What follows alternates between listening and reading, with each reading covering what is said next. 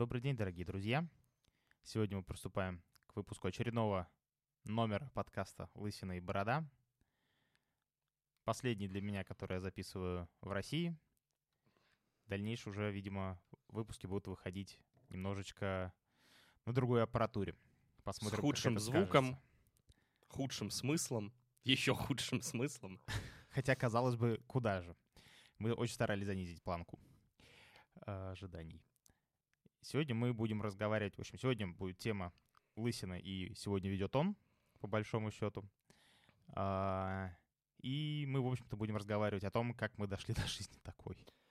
Да, э, сегодня, наверное, будет самый скучный выпуск э, в том плане, что не уверен, что он получится эмоциональным, а, и, б, не уверен, что он получится таким э, хаотичным и стихийным, как предыдущие. Значит, выпуск вызван следующим достаточно большое количество друзей, людей, э, которые слушают наши подкасты, просили сделать анализ того, а что же привело к тому моменту, к той точке, где мы сейчас находимся. И с разных сторон это было сформулировано по-разному. Кто-то просил сделать, какие ошибки а, сделаны Западом, какие ошибки сделаны Россией, и вообще почему. Кто-то просто вопит, э, стоя на коленях, взывая Господу, почему. Вот, но тем не менее, э, значит... Про на коленях и Господу — это про меня. Да, э, значит, что мы попытались сделать? Мы попытались подумать, а какие исторические или объективные или субъективные моменты привели к тому, Э, что произошло 24 февраля. Вот. Э, мы нашли около 20 разных э, фактов и факторов, которые, как нам кажется, привели, и во время их изучения, это слишком громко сказано, но во время их прочитывания или прослушивания оказалось, что многие из них как бы да, повлияли, но нам обоим показалось, что они Э, что нам не о чем разговаривать. Вот, поэтому мы попытаемся сохранить э, хронологию того, э, историческую хронологию того, что повлияло, и ну и обсудим, насколько нам кажется это повлияло и насколько важно вообще обсуждать в контексте того, что происходит, конкретно исторические факты. Я бы единственное, что добавил, что на многие из этих э, фактов ссылаются официальные лица в своих речах. А, их всячески упоминают. И вот нам было интересно посмотреть, а, а сколько в этом как бы истины, и является ли это действительно причиной. Да, поэтому мы старались слушать. Я старался пользоваться тремя типами источников.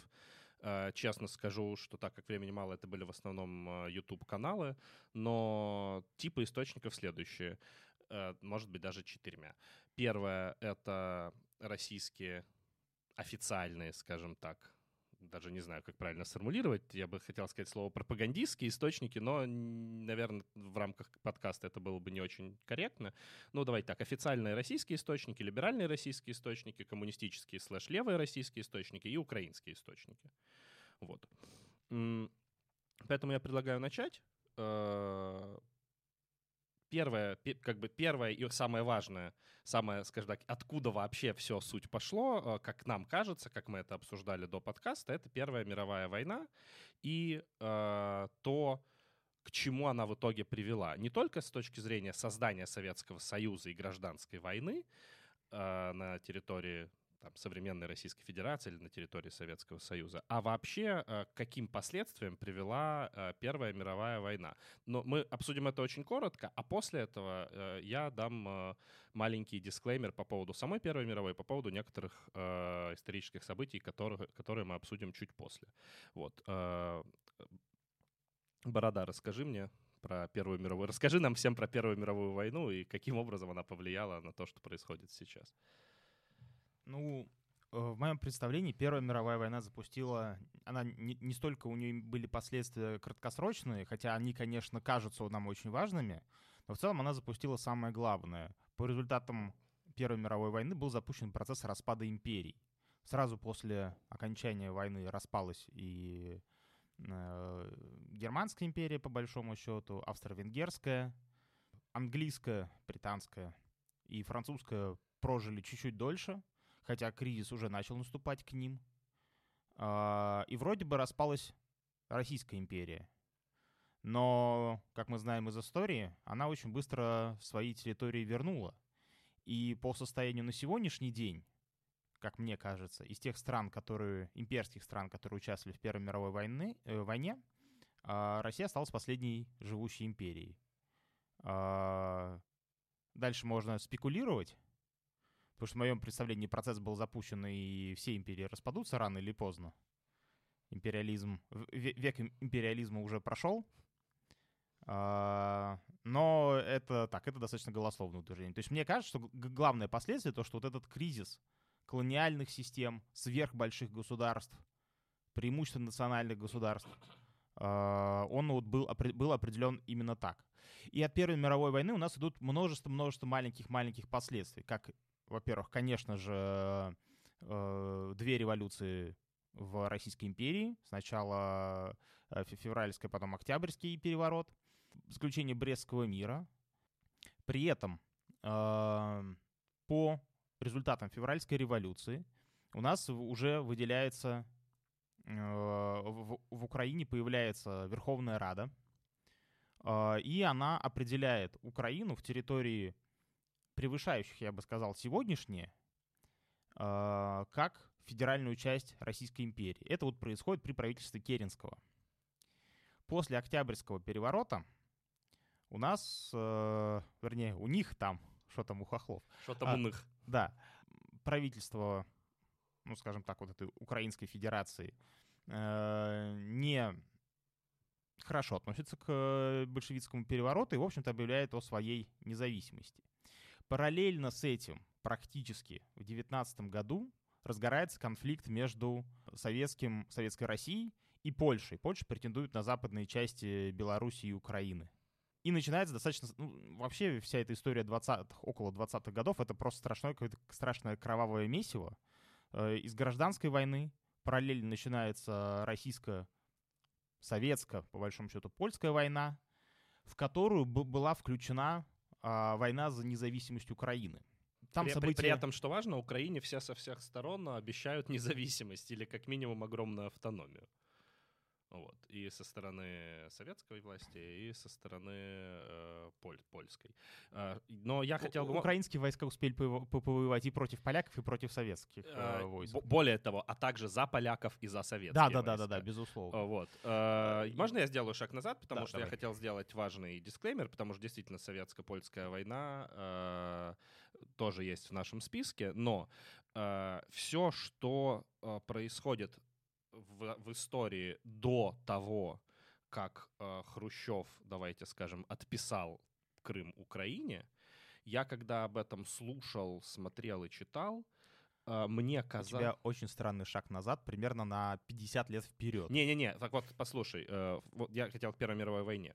Вот, вот все, что до э, того, как Хрущев отписал Крым, э, я когда изучал, я понимал, что это было, да, важно для текущего контекста, для текущей ситуации, да, это важно рассмотреть, но при этом мне как будто бы я себя немножко заставлял это делать, потому что э, все-таки в итоге, как в моей голове это сложилось, все самое важное происходило на самом деле в 21 веке вообще. Это так.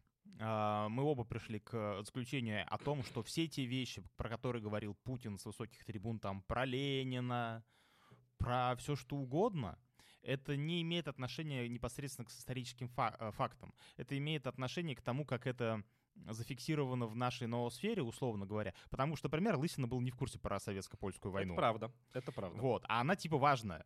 Э, вот в контексте вот этих фактов. Но для, прия... для принятия решений сегодня, видимо, нашим эстеблишментом, э, вот там точно так же. Ее, этой войны может и особо не быть, они, может быть, что-то там про это знают, но это не важно, что там происходило на самом деле. Важно, что вот у них, как называется, остаточное знание, а еще тут даже не знание, а ощущение скорее. Ну, в общем, немножечко закончив про фактологию. Давай, давай, давай. Вот. А, украинская УНР, да, Украинская Народная Республика существовала недолго. А, она вот, вот бултыхалась между Польшей и Советской Россией. А, в какой-то момент э, большевики с ней мирились, потом сказали, что ребята нет. В Харькове было создано признанное как бы э, Советским Союзом э, легитимное украинское правительство, которое объявило о создании Украинской Советской Социалистической Республики, и при поддержке России фактически просто почти вся Украина, кроме западной ее части, которая отошла к Польше по результатам советско-польской войны, была попросту захвачена. Аналогичная схема, так, by the way, применялась, например, с Финляндией, только там не прокатило, когда в 1940 году, там, по-моему, господин Кусинин был главой э, финской коммунистической партии в Москве, и вот э, советское правительство признавало его легитимным руководителем Финляндии. Он, правда, почему-то в Москве сидел, но неважно. Вот, э, ну, там просто не получилось. А, и все-таки, значит, э, что мы сейчас слышим из уст таких прекрасных деятелей российской культуры, э, как э, Соловьев, Киселев и всякие вот эти вот э, прекрасные Марго Симоняны. А также, что говорят нам представители нашей власти. Они нам много чего говорят про то, что Ленин создал Украину, и ничего, например, не говорят, э, или почти ничего, ни про Первую мировую, ни про Советско-Польскую войну. Как э, э, этих, как это, этих сентенций, этих кусков истории просто не существует сейчас в информационном поле. А, мы попытаемся в том числе профильтровать вот эти все исторические коллизии, исторические факты через сито современной российской информационной политики. А, когда я чуть-чуть почитал про взаимо... или там посмотрел про взаимоотношения Ленина и Украины, у меня вообще не сложилось впечатление, вот прям совсем не сложилось впечатление, что фраза «Ленин создал Украину», которую сейчас слышно здесь и там, она вообще имеет право место быть, потому что до Ленина много чего произошло э, с протогосударственным или государственным образованием, да, украинским. Во время Ленина и после Ленина, и без Ленина, и вообще было много чего э, военного, было много чего политического сделано, и, и Лениным, и не Лениным, и до, и после, и я вообще не очень понял, э, откуда вот это вот э, фраза, от, что Ленин создал Украину. Может быть, нам подскажет э, Борода, почему, почему именно так. Просто потому, что э, при Ленине было создано вот это вот, э, было признано Харьковское правительство, Харьков был признан э, столицей э, УССР, или почему? Ну, то есть мне вообще непонятно, почему один маленький или большой факт из достаточно длительной истории, там, который, не знаю, 400 лет или еще больше, или можно сказать, что там те самые тысячи лет, э, почему, почему, короче говоря, наша пропаганда взяла именно вот такой э, лозунг?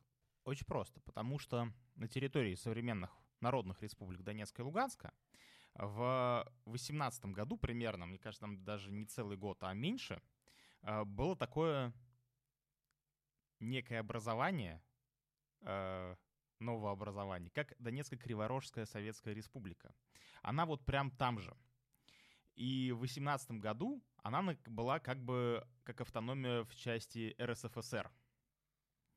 Хотя на нее же и, и э, УНР на нее тоже претендовала. Но в конечном счете она была включена в состав Украинской Советской Социалистической Республики. То есть, э, это, ну, говоря вот об этой, э, какая Донецкая Криворожская? Да.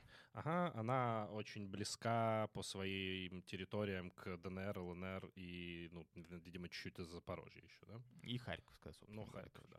Понятно. Э, но просто это же, ну, достаточно, ну, не очень большой факт в рамках огромной истории. Зато какой удобный. Она же просуществовала целых вот я, я нашел циферки, с 12 февраля по 19 марта 2018 года. Это очень такое важное историческое и, и долго просуществовавшее образование, что, конечно же, вот прям...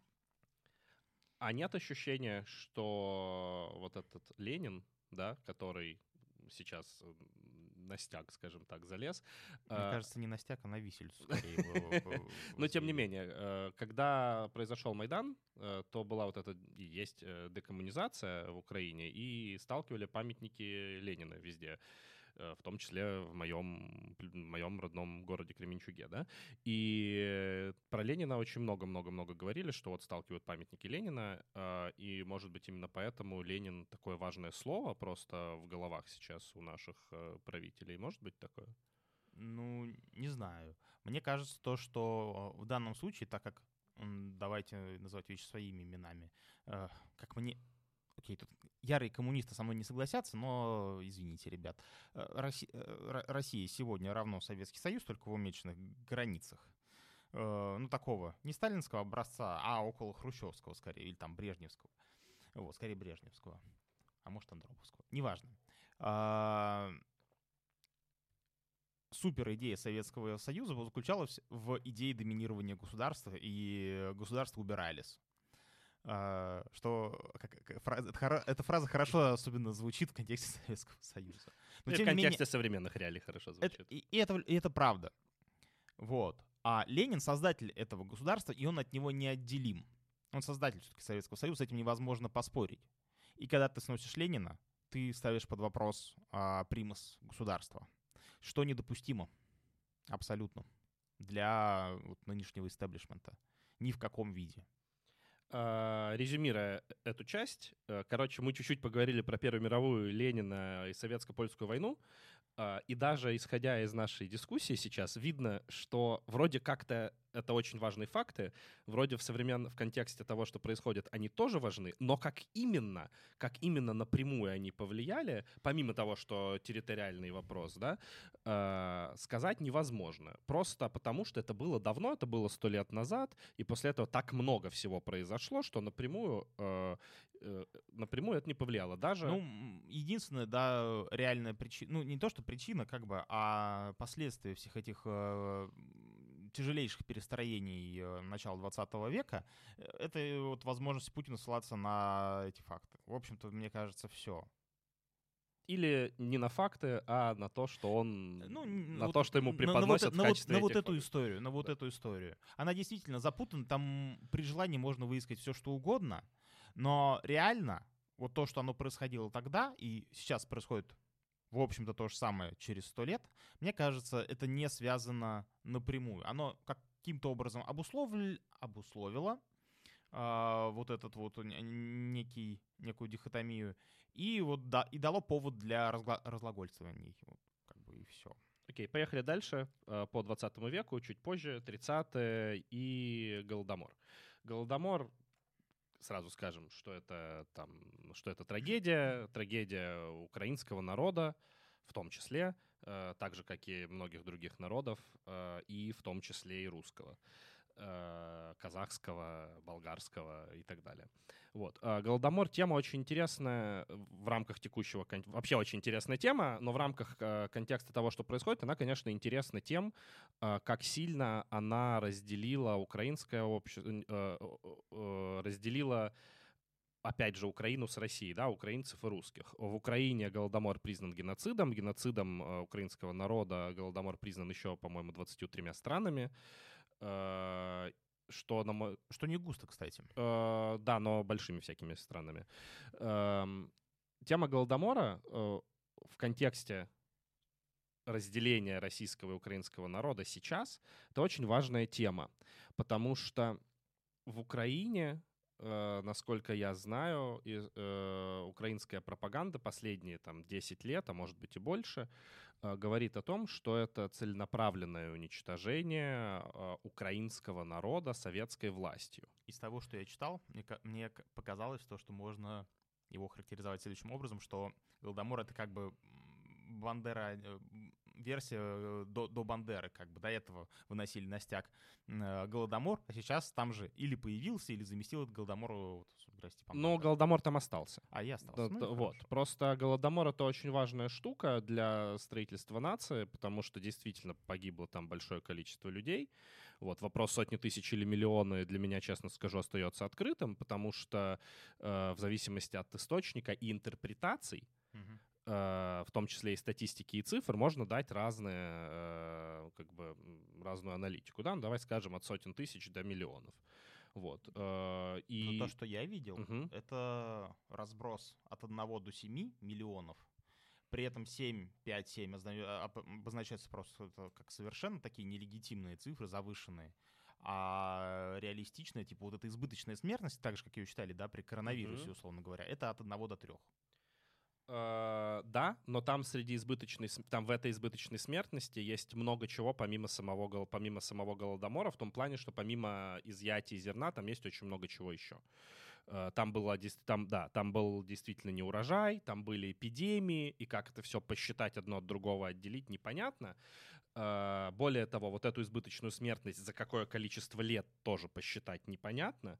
И, допустим, недоедание в каком-нибудь 32-м, если оно привело к смерти в 34-м от какой-то болезни, считать это в рамках статистики или нет. Ладно, мы на самом деле разговаривать планируем не о самом Голодоморе, да, а о том, что э, Голодомор — это важный, как бы большой такой кусок э, истории Советского Союза и разных народов в Советском Союзе.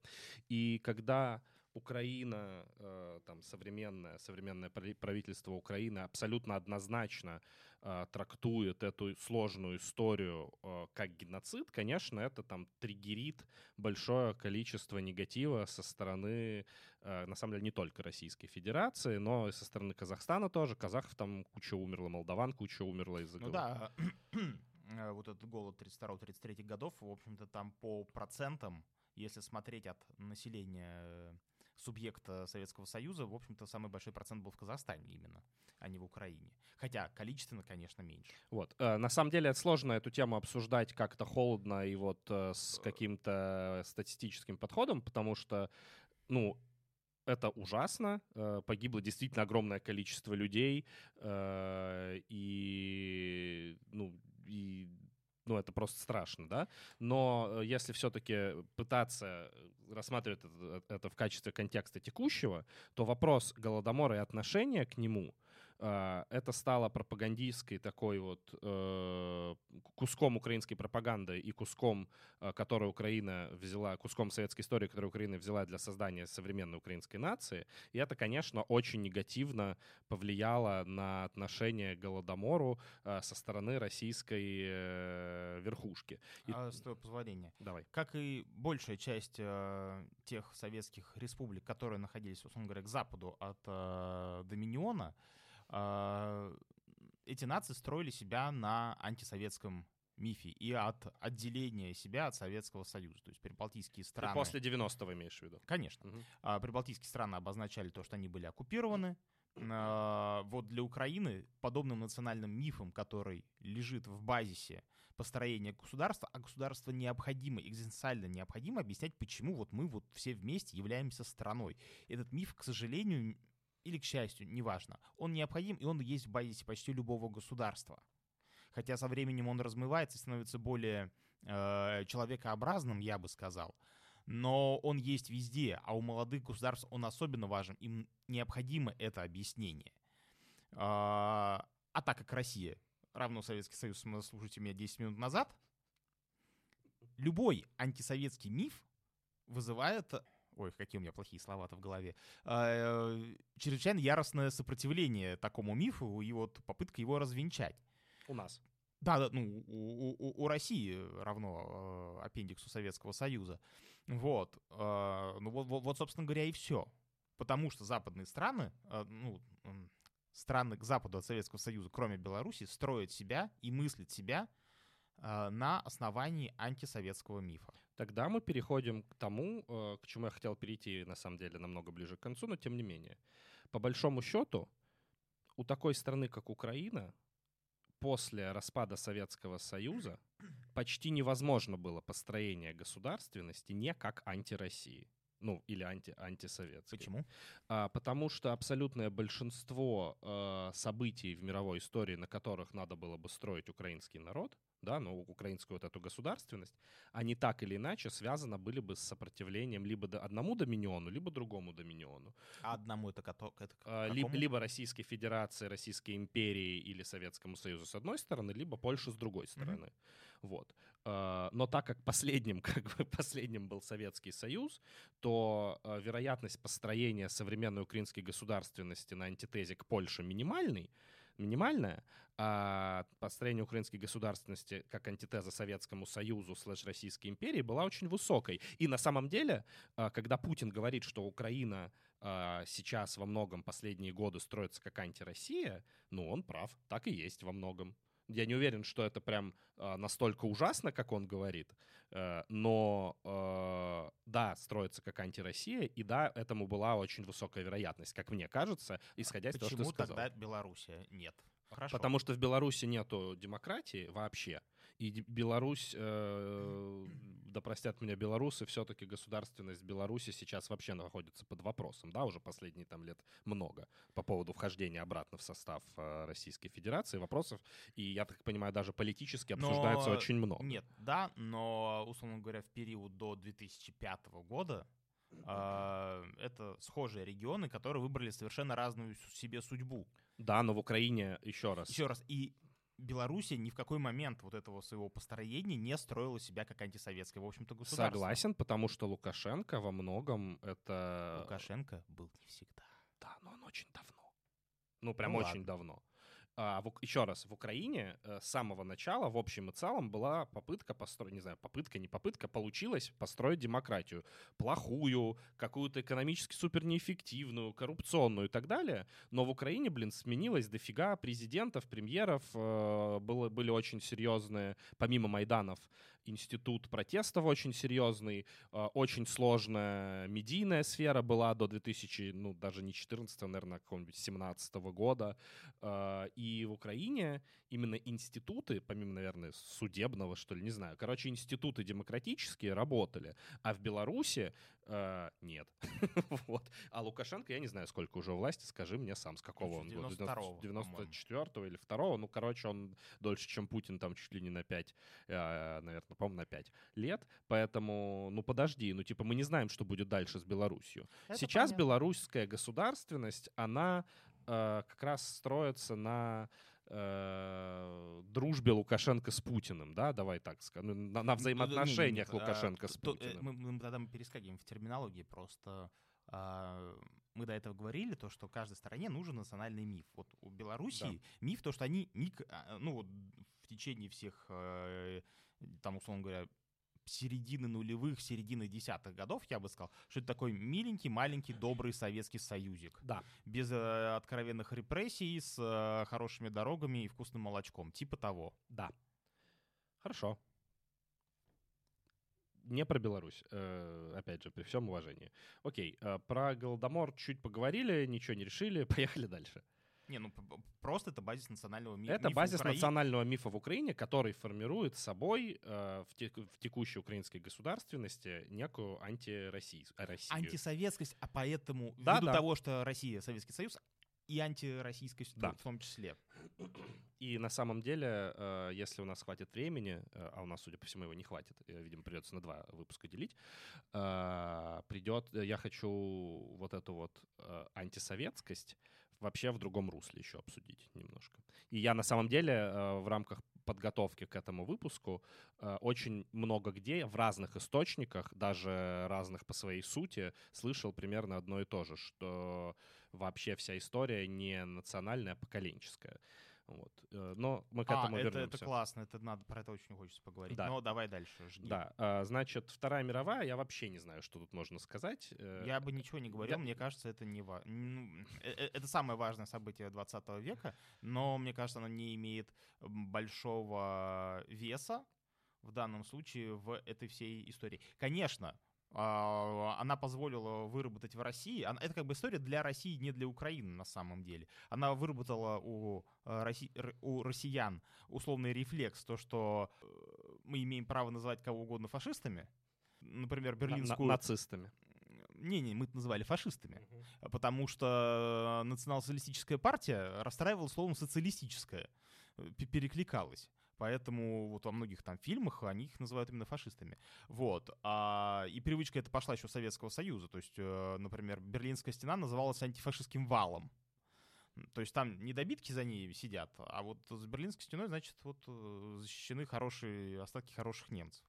Вот. э, И, и все. То есть мы теперь любого врага можем называть фашистом, потому что мы победители и имеем в нашей голове имеем право определять. Моральное право. Да, да, да, да, да. А э, я- И отделять зерна от плевел. А я хочу все-таки Вторую мировую войну обсудить а, абсолютно с той же оптикой, что мы обсуждали вот эти все предыдущие исторические события. Сейчас тебе объясню, почему. Сама Вторая мировая война, опять же, являясь самым важным историческим событием 20 века и, возможно, самым кровавым вообще за всю историю человечества. А, дай бог. Не, не, не, дай бог. А, не, ну, типа, ее влияние невозможно оценить сейчас, просто потому что она настолько обла огромна и, и, и лай, что невозможно. Что я хочу, короче, что я хочу сказать. А, один из очень маленьких, но очень важных моментов в изменениях э, взаимоотношений Украины с Россией произошел при Ющенко, угу.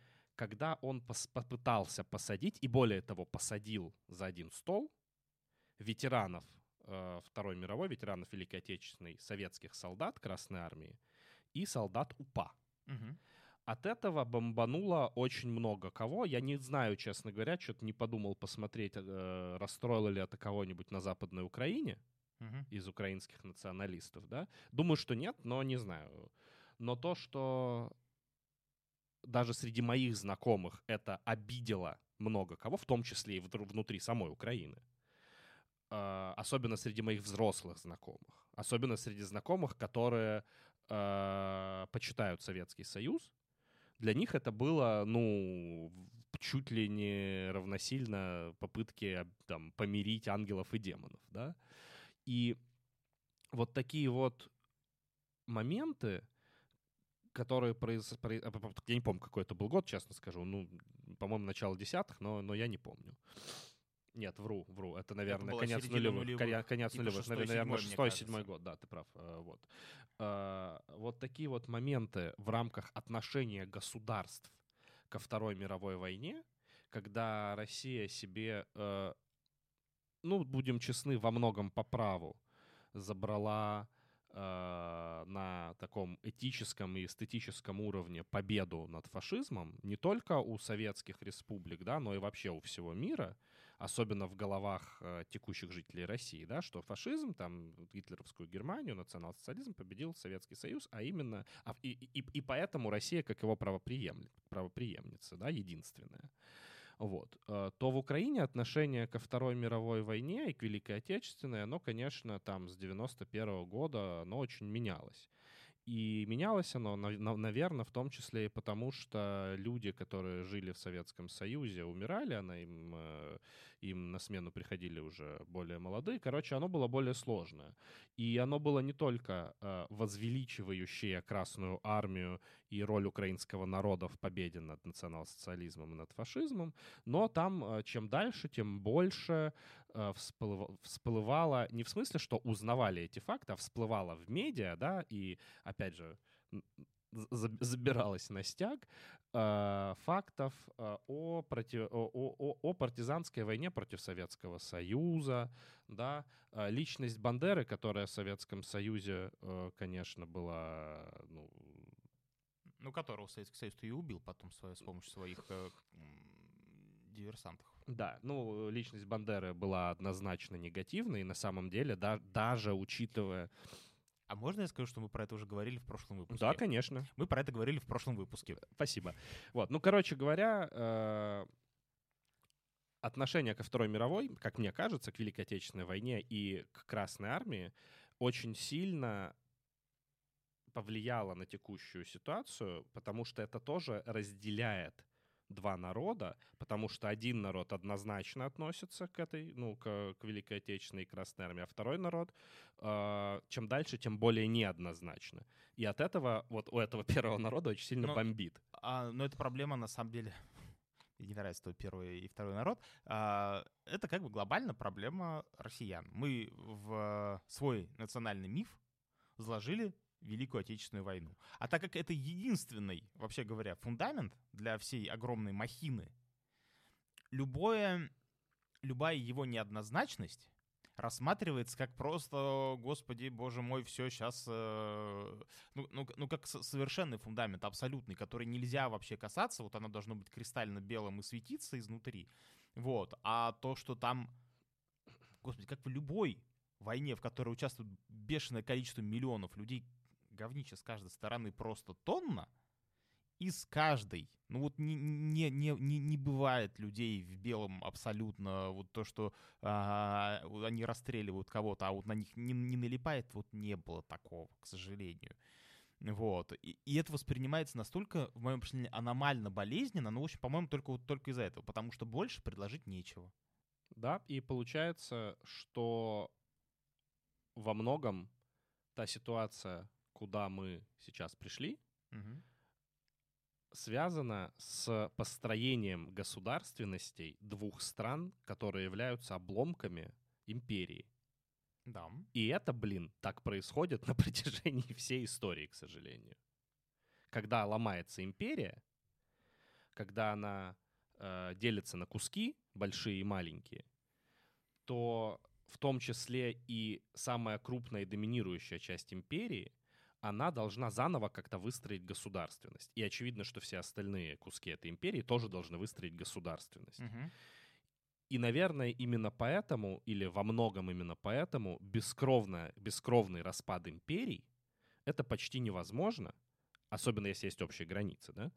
А, потому что вот это выстраивание государственностей, оно очень касается всех вот этих соседей вокруг, потому что, блин, жили много лет вместе, и вот это взаимное бомбление и построение государственности за счет, в том числе, своих соседей. Знаешь, как, как в школе люди, э, есть люди, которые свой авторитет э, пытаются не могу нормальное слово подобрать, пытаются появить за счет других людей. Они начинают их как бы оскорблять или как-то э, шутить над ними, таким образом зарабатывая авторитет, и таким образом портя отношения с этими людьми. Вот тут примерно, наверное, то же самое. Короче, построение государственностей обломков империи, оно э, в том числе, в том числе оно приводит к вот этим вот э, постимперским войнам, и я думаю, что это очень большая, большой кусок того, почему же мы сейчас находимся в той точке, где находимся.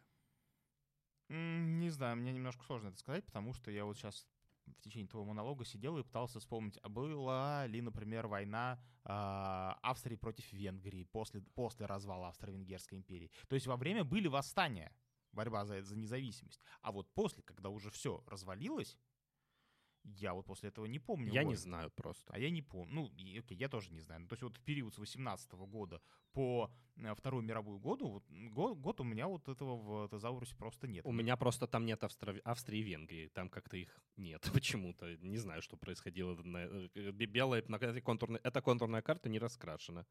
Не знаю, что там было, честно. А, Ну так, но так как я не знал даже советско-польскую войну, которая вообще меня поразила своей э, энергичностью, скажем так. Вообще я такого не видел никогда, советую всем посмотреть. Почитайте. да. Это вообще, это уник, я такого не видел никогда. То есть реально за два года люди проходили, там, менялись э, до чуть ли не миллиона квадратных километров э, очертания Давай к территории. кукурузнику пойдем. Давай к к кукурузнику, ну полетели. А, Короче говоря, хорошо, теперь переходим к э, к Никите Сергеевичу, его территориальным реформам. И вот тут очень интересно для меня, э, я который раз ловлю себя на распространении фейковой информации. Я последние два года почему-то был уверен, что э, Хрущев обменял территорию Крыма, присоединив ее к Украине, да, и забрав у Украины такую же по примерно такую же по к- квадратным километрам территорию э, сильно э, се- се- севернее, присоединив к РСФСР. Вот. Такого не было Не было. внезапно. Вот. А, значит, откуда родился этот фейк? п- почему он так распространился, в том числе и на меня попал? Э, потому что действительно Украины ну, не то, что забрали, но типа отписали кусок у СССР, РСФСР.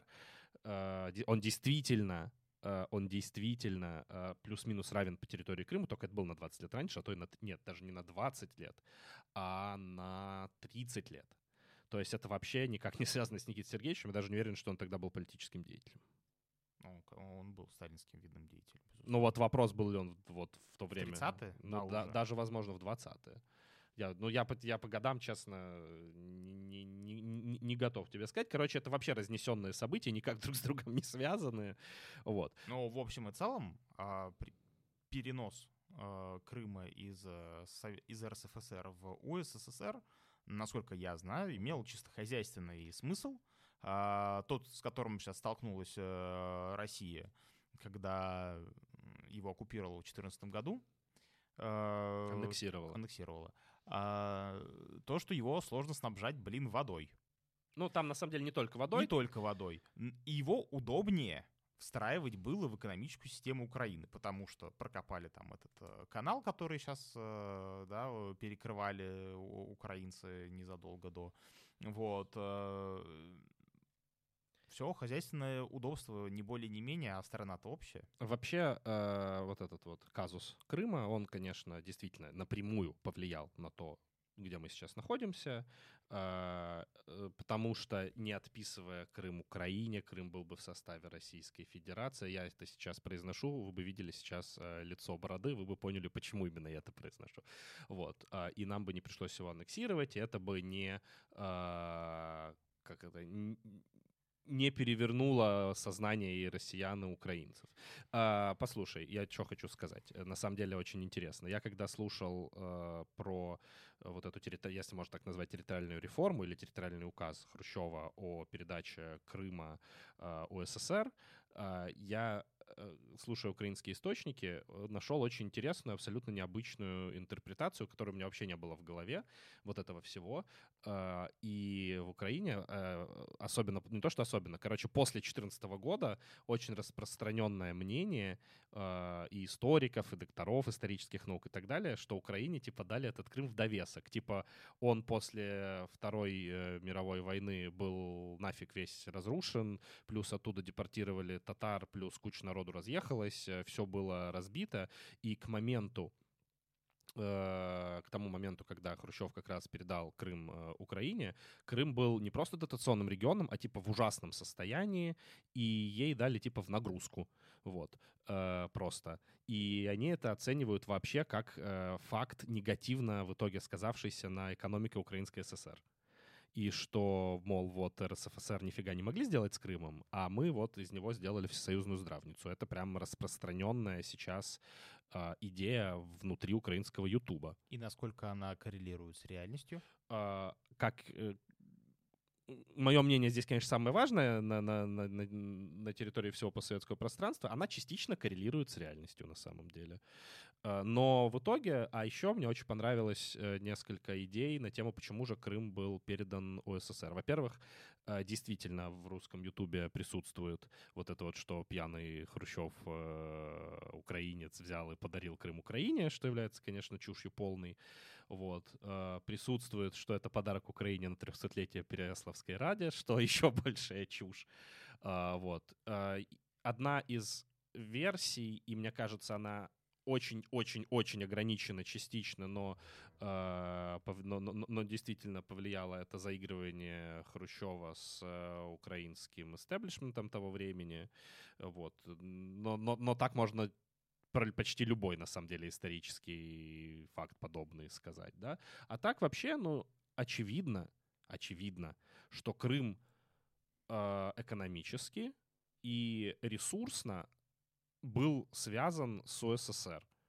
Водой, электричеством, электросетями, это правда. Угу. Там э, вообще любыми там логистически, там цепочками поставок и так далее. И, ну, очевидно, что в той точке, когда это была одна страна, и учитывая, что мы планировали распространить э, коммунизм и социализм на территорию всего земного шара, в этом шаге я не вижу... К тому моменту уже нет. Но, тем не менее, я в этом шаге вообще не вижу, честно говоря, никакого э, минуса. В итоге, э, в итоге там через 50 лет оказалось, что это при, при, привело через какое-то время к, в том числе и это, к русско-украинской войне вот этой, вот, или там к российской спецоперации, да, но но на тот момент это было абсолютно нормальное, обычное менеджментское решение. Да, абсол... Э, да, это так. Ну, с моей точки зрения, это тоже так. А, но вот э, во всем вот этом э, твоем монологе, то, что если бы он был бы там советским, ну, если бы он был, если бы Крым был бы российским, его не надо было бы аннексировать, он, это же не фундаментальная причина. Фундаментальная причина в самом э, факте возможности, желании и э, расчета на то, что это приемлемый метод взаимодействия с соседями взять и забрать то, что плохо лежит. А лежал он правда плохо. А, вот. То есть, Согласен. ну, был бы не Крым, была бы Одесса, ну или еще что-нибудь там. Ткни на карте Харьков какой-нибудь. Первая э, столица. Вон. А, я эмоционально с тобой согласен, э, а интеллектуально частично согласен. Почему? Потому что все-таки, когда произошел Майдан и произошел разворот, прям уже кардинальный, радикальный Украины лицом к Западу, то, э, насколько я понимаю, вопрос с Черноморским флотом России, он действительно был очень важен, правда. И возможность потерять в Севастополе вот этот плацдарм, он действительно был очень важен. И если бы не было такой возможности потери вот этого вот э, Севастополя, да, то, э, может быть, все пошло бы и по-другому. Я не знаю, так это или не так, э, конечно, но... Еще раз, это не фундаментальная причина. Фундаментальная причина лежит в эм, том, как, как э, мы, как россияне, смотрим на мир. Согласен. Ну, я бы больше сказал, конечно, про наше правительство, а не про россиян в целом, хотя можно и про россиян в целом. Не знаю. Вообще фундаментальная причина, я говорю, в постимперском синдроме. Да? Вот. Но, но наличие Крыма изначально в составе Российской Федерации некоторым образом уменьшило бы вероятность того, что мы видим сейчас. Вот что я хочу сказать. Не очень сильно, но некоторым образом бы уменьшило. Согласен. Да, поехали дальше. На самом деле э, мы находимся еще в середине 20 века. Очевидно, что нам придется разделить этот выпуск на два. Вот. Поэтому давай мы попробуем хотя бы дойти до, например, до Давай 21 века. Пос- да, давай последнюю крупную А там, часть. много, там много крупных. Да, ну давай, много там крупных. больше нравится. Вот, а, значит, сейчас мы на самом деле уже поговорили про распад Союза именно вот в тех границах. Союз распадался очень быстро Да? и бескровно во многом. Э, Вот именно в точке, в точке распада. И э, вот мне интересно, и этот вопрос я, к сожалению, не успел изучить, но насколько было на тот момент переговоров об обмене территориями? Типа, давайте мы вам вот это, а вы нам вот это. Не было. Мне тоже Практически кажется. не было. Мне показалось, А, что я не, было. очень согласен про беспро- бескровность. И вот тут меня как бы известная фраза Скажи. Путина про крупнейшую ге- геополитическую катастрофу, конечно, меня очень триггерит.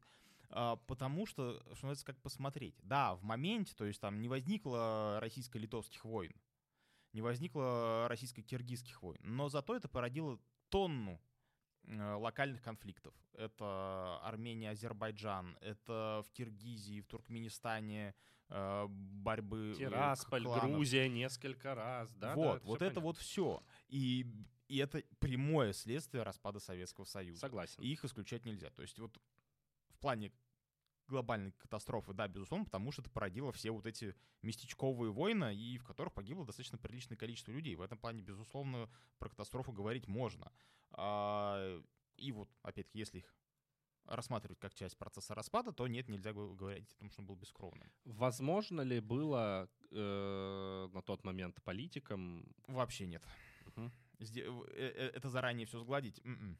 Я Потому не про что- это, я а. про то, что возможно ли было на тот момент политикам чуть-чуть подумать про очертания и границы стран и сделать их таким образом, чтобы уменьшить количество вот этих местечковых войн. Или Я это, думаю, были, это было как карточный домик, все там Я рассыпалось в тех границах, что оказалось на тот момент, а дальше уже там разбираемся. Потому что если в тот момент пошли бы еще какие-нибудь терки э, за условный северный какой-нибудь Казахстан или еще, не дай бог, что-нибудь, Карабах.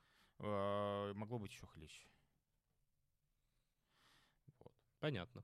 Ну, вот такое очень быстрое по принципу домино, э, как, как это называлось, парад суверенитетов, да, вот Да. такой вот парад суверенитетов, э, он привел, конечно, к тому, что, что, что вот эти все конфликты были. Вообще, мне кажется, вот этот территориальный вопрос, э, вопрос э, границ, да, он очень важный в 20 веке, потому что в том числе развалы, например, развал французской империи, да, он и то, каким образом они нарисовали границы тем странам, которые появились, это, конечно, ну, Ну да, да, что-то та, та же. Индия-Пакистанская граница, все, что в Африке происходит, вот когда э, происходили, начинали происходить эти неприятные события на Украине, выступал в ООН, представитель, по-моему, Эфиопии, и он говорил, что, ребята, ну давайте вот без этого всего, вот как бы мы тоже не то что дико в восторге от э, того, как нам англичане размежевали границы, но мы как-то смирились, э, да, у нас там есть разделенные племена,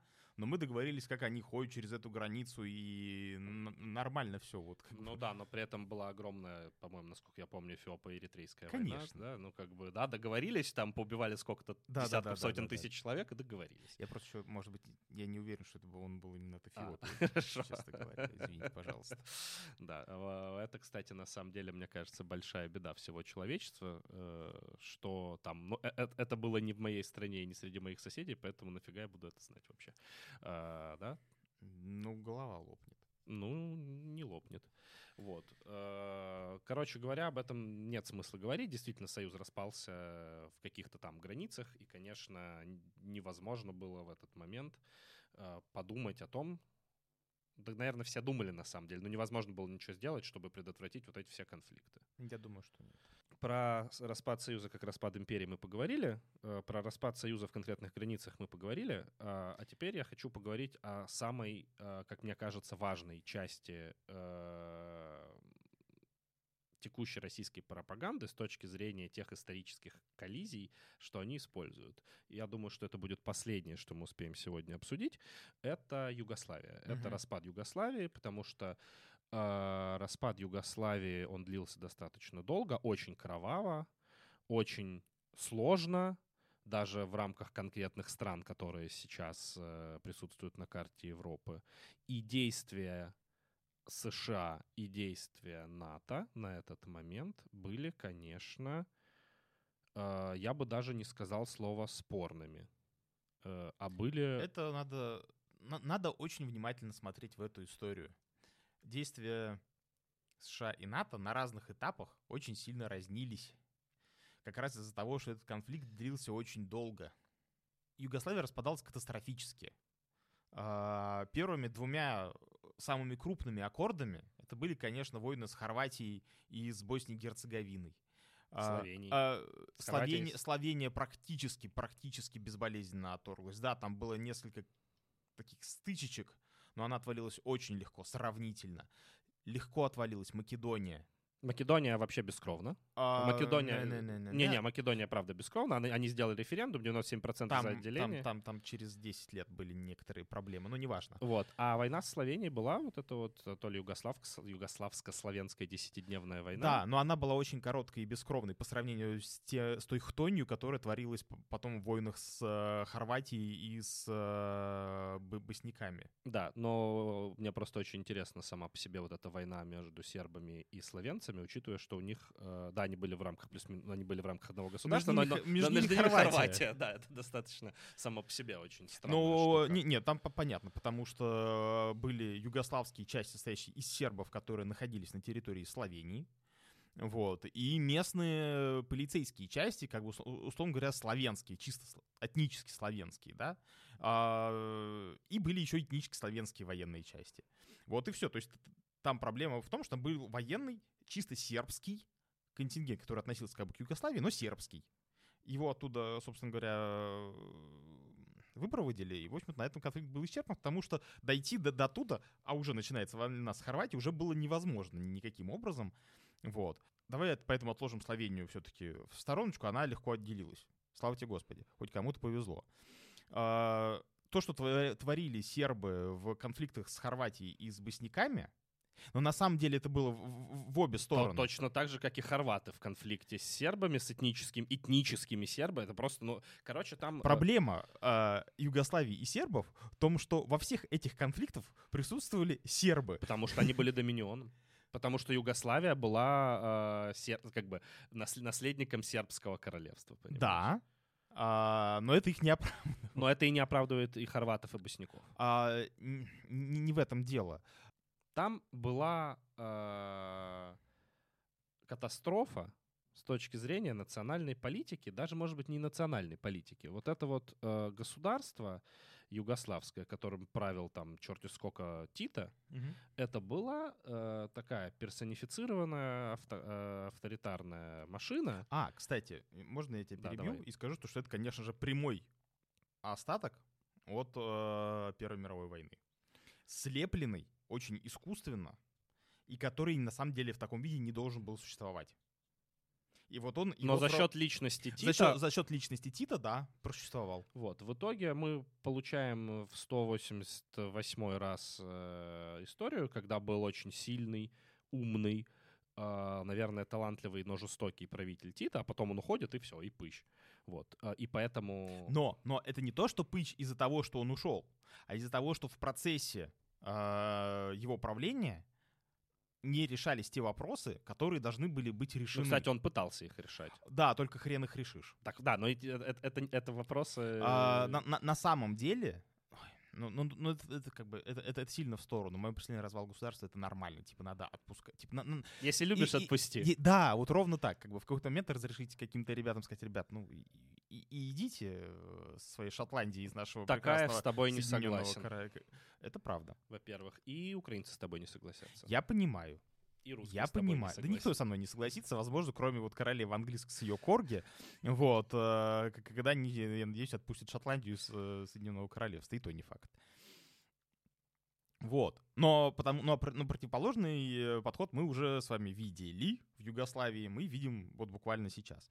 В общем, период с 92 по 90 где-то 6 это непрерывные войны сначала с Хорватией в течение года-двух, и потом 5 лет бомбежки Сараева. э, Вот. И там а, НАТО и, Ев- и Европа А, действовали достаточно аккуратно. Пять лет бомбежки Сараева звучит намного жестче, чем это было. Э, Это не важно. То есть, ну, это не было. Это было пять лет оккупации. Ну, это не какого- пять лет блокирования Сараева. Это не было пять лет бомбежки Сараева. Там стояли пушки и фигачили по Сараеву. Как это называется А, по-другому? Вот если сравнить с тем, что произошло с Белградом, то там вообще ничего не происходило в Сараево. Вот если сравнить, вот я, я какую-то дикую цифру услышал, причем из разных источников, сейчас могу, ну типа 20 тысяч крылатых ракет было выпущено по Белграду. 20 тысяч крылатых Жесть ракет. откуда у них столько было. Ну, на, ну, НАТО прям там, ну, типа, тысячами... Вот, с- Так, да, да- давай, это да, самое, да. немножечко в сторону. Да. Вот эти два конфликта сформировали Югославию слэш Сербию как мега токсичную и, я бы сказал, просто надоевший уже до оскомины. Да Балканы всем надоели. Это правда. А, как э, н- всем надоевшую страну. Вот. А, В конфликты с Хорватией и с Боснией и Герцеговиной НАТО вмешивалось аккуратно, достаточно. Оно давило на сербов и, и- и- и заставляло в какой-то момент подписывать мир. Вот. Но там к их действию у меня, например, больших вопросов нет. А у меня есть. Прям большой вопрос. Ну, когда Милошевич согласился отпустить э, Хорватию и, если я не ошибаюсь, то ли Боснию, то ли, по-моему, Боснию, э, ну или Словению, я не помню, его в Гаге э, ему привели такие аргументы, что он согласился отпустить. А когда ему прислали документ, оказалось, что в документе все остальные страны, и он соглашается со всеми странами отпустить, даже Черногорию, да? То есть он договаривался о двух странах, а в документе ну, о том, что на территории э, Югославии появляется там Сербия и еще две страны, а, а- а в документе было пять или шесть. Ну, что это такое? но, бомб- но бомбежек не было Вот. в этом плане. Что ты имеешь в виду? Во время этих конфликтов НАТО военно не вмешивалось в конфликт. А, нет, не вмешивалось, но, но, но оно, э, скажем так, исходило не только из позиции силы, Мгм. но и, но, но, но и э, даже не то, что из позиции, но и напрямую пользуясь ложью и манипуляциями. Окей. Вот. А, но на самом деле, как бы Белград-то и не бомбили в рамках э, взаимоотношений сербов с боснийцами, хорватами. Вот, о том и речь. Мгм. что бомбежка Белграда — это история косовская. Да. 98 года. Да. И мне кажется, что вот это вот отношение и дозволительность НАТО, э, ну такая ментальная, да, не позволили себе это сделать, просто потому что до этого 6 лет Сербия воевала со всеми, чудовищно кроваво, э, и как бы, вот, собственно говоря, при- э, такая, как философское этическое обоснование бомбежки, оно лежало вот в этой вот плоскости. Да, но проблема, еще раз, э, я вижу в этом, я, я не вижу в этом, честно говоря, нормально. Во-первых, я вообще не вижу нормального обоснования бомбежек, да, Это правда. раз.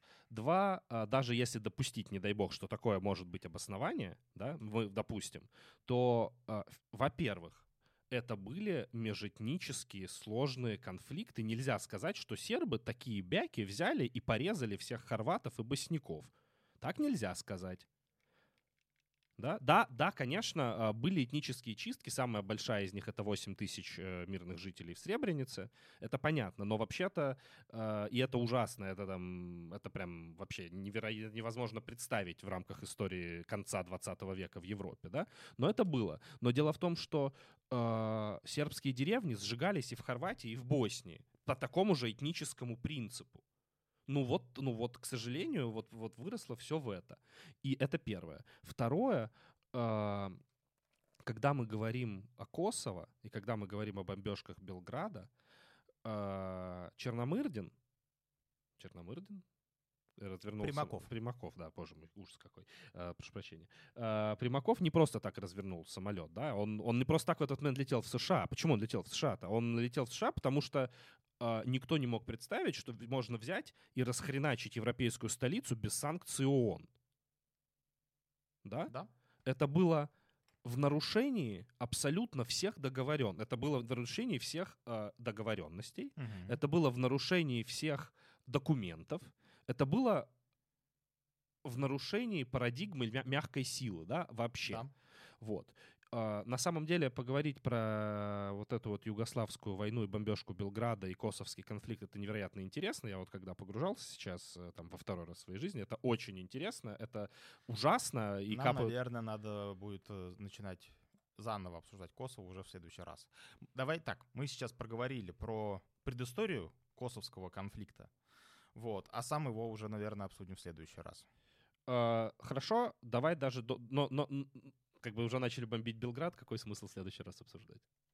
Проговорим немного. Окей, окей, начнем в следующий раз с Белграда, но я все-таки хочу закончить о том, что вот этот вот кейс с э, Сербией, он дал, и вот наличие его в рамках истории конца 20 века, и так как Россия была непосредственно задействована тогда, а да, на стороне Сербии, это дает э, России достаточно с такой устойчивый базис, по крайней мере, в рамках пропаганды того, что происходит сейчас. И вот эта история, а и можно а нам, что нельзя, она... В рамках промо- пропаганды э, любую вошь можно использовать, как тебе хочется. Да, но это не вошь.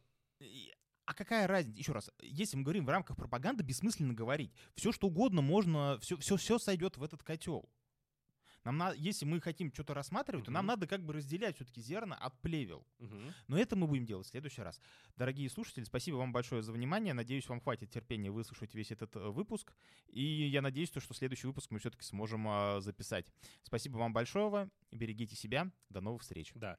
Э, Дорогие слушатели, э, я хочу сказать свое веское последнее слово. Вот. Э, Надеюсь, что вам было не очень скучно слушать этот выпуск. Следующий выпуск будет не менее историчным, э, так как мы оба совсем не историки, то, возможно, это было даже кому-то немножко смешно. Вот. Тем не менее, мы вложили сюда много часов изучения, и надеюсь, что вам эта информация после нашей переработки была хоть как-то интересна. Большое спасибо. Всем пока.